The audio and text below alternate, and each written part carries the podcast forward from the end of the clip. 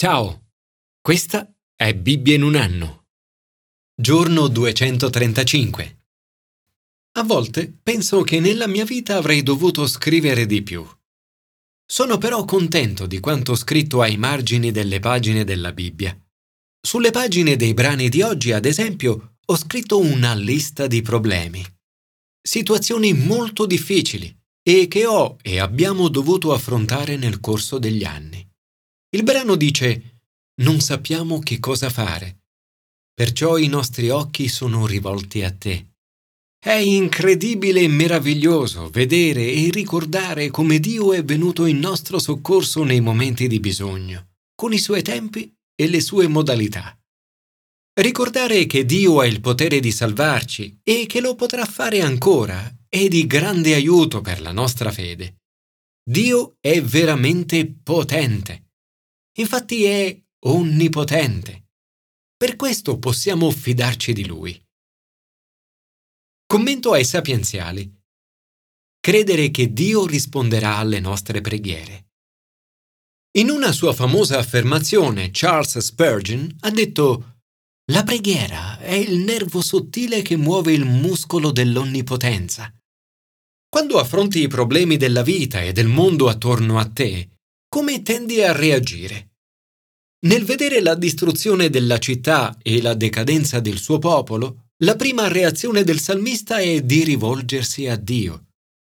Riconosce che Dio è potente e che è amore. Dichiara la sua grandezza. Ma tu, Signore, rimani in eterno. E parla della sua compassione verso Gerusalemme. Poiché ai tuoi servi sono care le sue pietre e li muove a pietà la sua polvere. Nel guardarmi attorno oggi mi accorgo che buona parte della Chiesa sta soffrendo ed è in rovina. Sono anche consapevole però che Dio ha tutto sotto controllo e che ha sempre il potere di far rinascere il suo popolo, anche qui nel nostro paese. Possiamo esserne certi. Dio risponderà alle nostre preghiere. Le nostre preghiere non hanno nessun potere su di Lui. È Lui che ha il potere e che è sempre attento e attivo nella vita del suo popolo e del suo mondo. Egli si volge alla preghiera dei derelitti, non disprezza la loro preghiera. Signore, ti prego di ricostruire la Chiesa nella nostra nazione. Ti prego, manda di nuovo il tuo Spirito Santo su di noi e sulla nostra nazione. Commento al Nuovo Testamento. Credere in Dio e nella risurrezione. La perdita di una persona cara è sempre un'esperienza di grande dolore. Lo stesso approssimarsi della nostra morte è qualcosa di difficile da capire e da accettare. Questo brano di Paolo getta una prospettiva nuova sul dolore e sulle paure. Quando nel Nuovo Testamento si parla dell'amore di Dio, è immediato pensare alla croce di Gesù. E quando si parla di potenza di Dio, è altrettanto immediato pensare alla risurrezione di Gesù.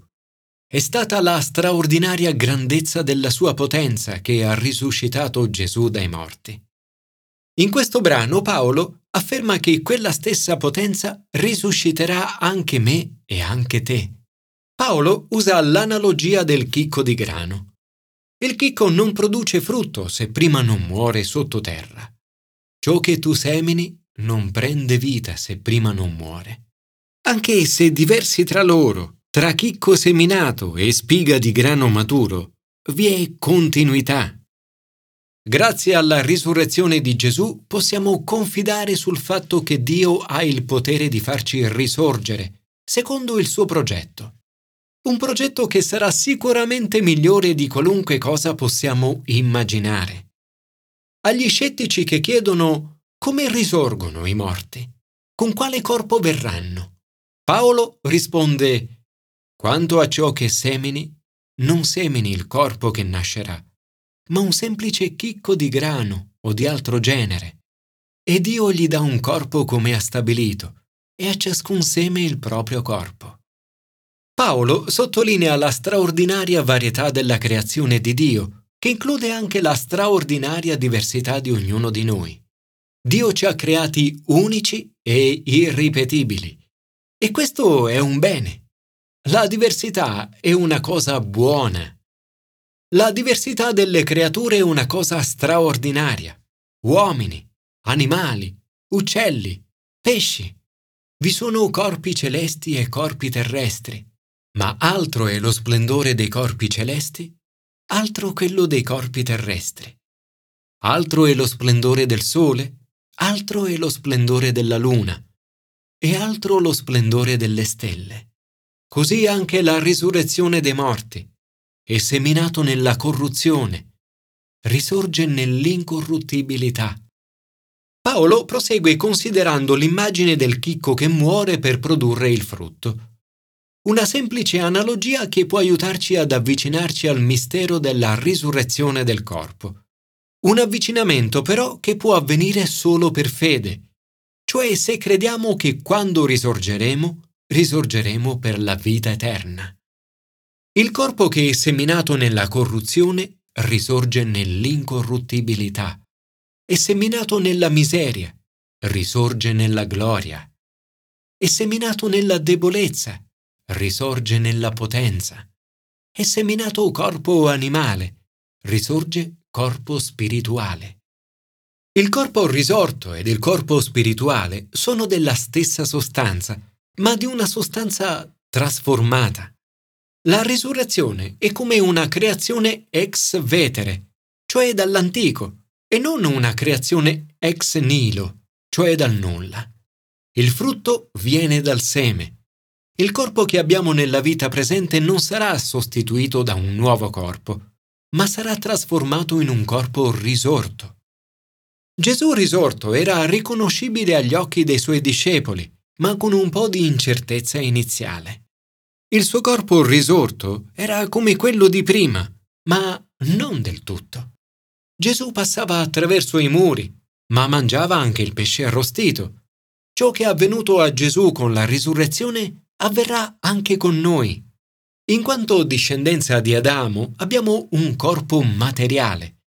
Un giorno, come Gesù, il secondo Adamo, avremo un corpo spirituale. E come eravamo simili all'uomo terreno, così saremo simili all'uomo celeste. Signore, grazie, perché come Gesù che è morto, sepolto e risorto, anche noi, attraverso la tua potenza, risorgeremo e avremo un corpo spirituale come quello di Gesù. Commento all'Antico Testamento. Confidare in Dio nelle nostre battaglie. Nella tua vita hai mai affrontato delle battaglie? Probabilmente sì. Giosafat si trova ad affrontare diverse battaglie. I Moabiti, gli Ammoniti, i Meuniti. Joyce Meyer li chiama gli Iti. Dice che nelle nostre vite gli Iti sono gli Iti della paura, gli Iti della malattia, gli Iti della povertà, gli Iti dei matrimoni difficili, gli Iti dello stress, gli Iti dei vicini difficili, gli iti dell'insicurezza, gli iti del rifiuto e così via. In battaglia contro il re di Aram, Giosafat lanciò un grido e il Signore gli venne in aiuto. Provvidenza e sovranità di Dio corrono in soccorso. Dio permette che una freccia casuale raggiunga il re di Israele e protegga così Giosafat, il quale aveva chiesto a lui aiuto. Giosafat si recò di nuovo fra il suo popolo, riportandolo al Signore. Nomina dei giudici. L'invita ad evitare iniquità, preferenze personali o doni. Quanto diverso sarebbe il mondo di oggi se tutti i giudici fossero così. Sebbene Giosafat continui a seguire il Signore, seguì la via di Asa, suo padre, non si allontanò da essa, facendo ciò che è retto agli occhi del Signore, affronta altre battaglie. Le battaglie non sono necessariamente conseguenza di qualcosa che abbiamo fatto di sbagliato. A volte ci troviamo di fronte a battaglie non perché abbiamo fatto qualcosa di sbagliato, ma perché abbiamo fatto qualcosa di giusto. Un vasto esercito viene contro di lui. Giosafat proclama un digiuno a livello nazionale e convoca una preghiera di massa con raduni regionali. Prega Dio riconoscendo la sua potenza. Dice: «Tu domini su tutti i regni delle nazioni. Nelle tue mani sono la forza e la potenza. Nessuno può opporsi a te».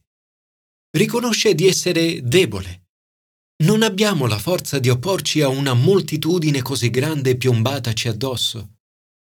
Non sappiamo che cosa fare, perciò i nostri occhi sono rivolti a te. Dio risponde alla sua preghiera con le parole di un profeta e manda il suo spirito su di loro. Dice: «Non temete e non spaventatevi davanti a questa moltitudine immensa, perché la guerra non riguarda voi, ma Dio.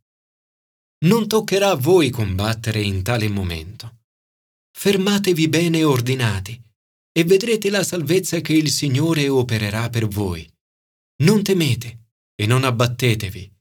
Domani uscite loro incontro. Il Signore sarà con voi».